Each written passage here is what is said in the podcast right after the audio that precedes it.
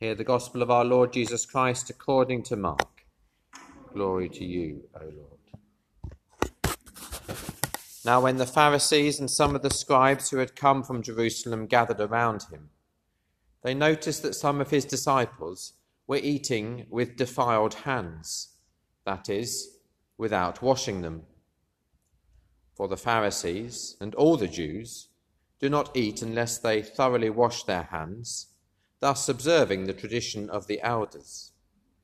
And they do not eat anything from the market unless they wash it. And there are also many other traditions that they observe the washing of cups, pots, and bronze kettles.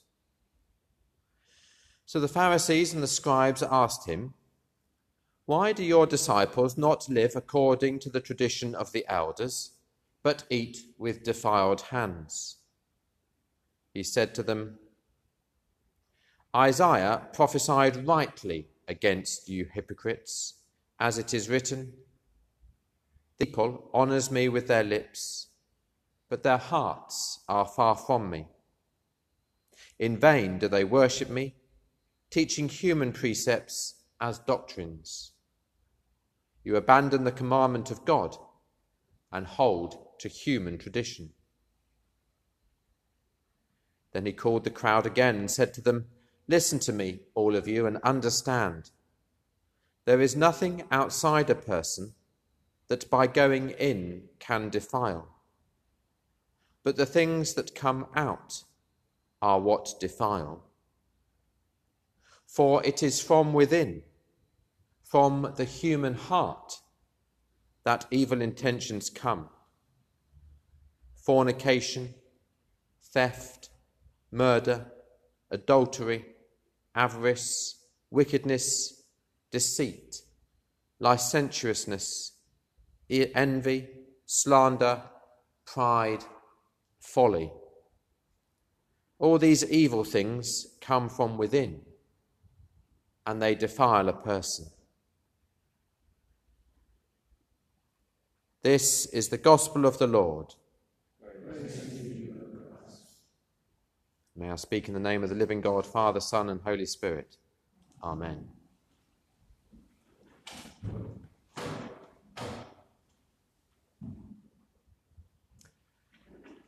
I don't suppose our household is any different from other households with teen- teenagers going out and about on public transport these days.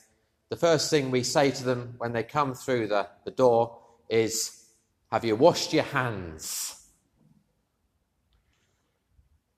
And there's good reason, as you well know, for us as parents being particularly uh, keen on hand washing at the moment.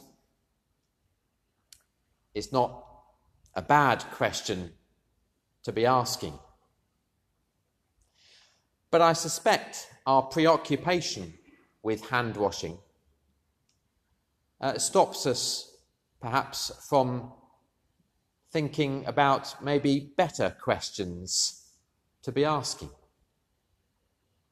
Uh, instead, or as well as saying, Have you washed your hands? Shouldn't I also be asking my children, What have you been doing? Who have you been meeting with?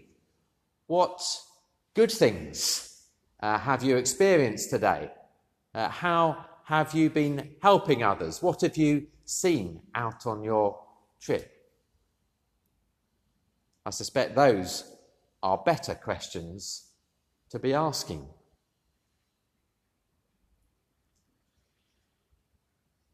In our gospel reading today, uh, we hear of Jesus uh, having a bit of a, an argument about hand washing.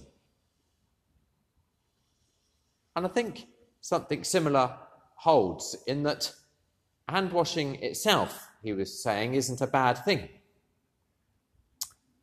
Uh, hand washing and all the uh, rites of purification, all the traditions that the Jews held on to around uh, purity and keeping themselves clean, uh, were there for a good reason.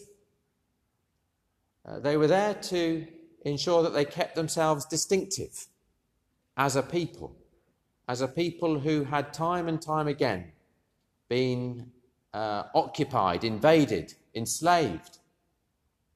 It was important for them to keep hold of uh, their identity, their distinctiveness, and in particular, their distinctive relationship with God.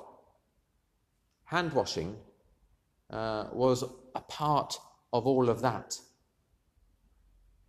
Jesus isn't saying that's a bad thing, but he is saying perhaps that it is becomes a bad thing when you get preoccupied with those kind of outward traditions.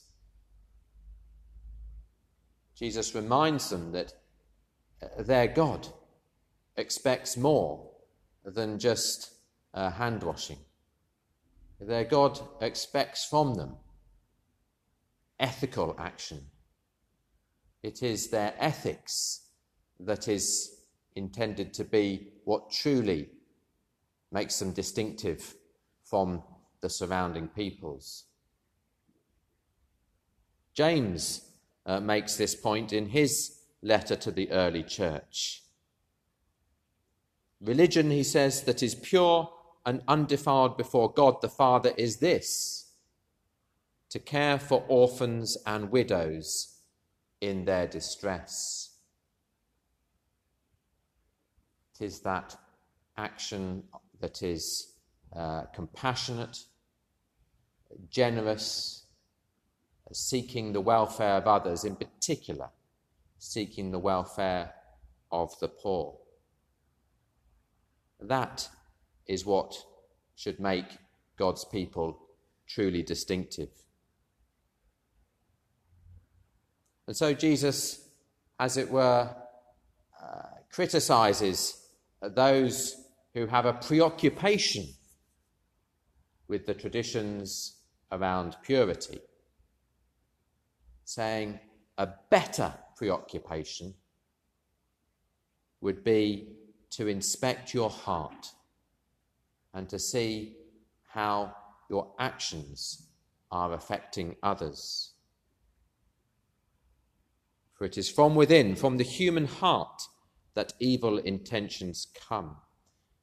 And then he goes on to list some, as it were, major offences fornication, theft, murder, adultery, reinforcing there some of the Ten Commandments. But then he goes on to describe more internal uh, feelings uh, avarice, wickedness, deceit, licentiousness, envy, slander, pride, folly.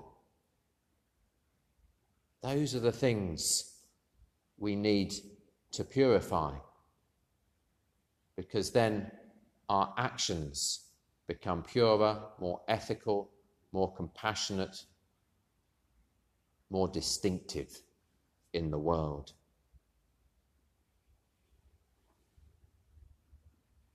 And so, when we quite rightly uh, wash our hands each time we go into a new building or back home or wherever, let us perhaps also say a prayer. A prayer that God may purify our hearts. Give us hearts of love, hearts of compassion, hearts of mercy so that it is our actions that become what truly distinguish us as people of God. Amen.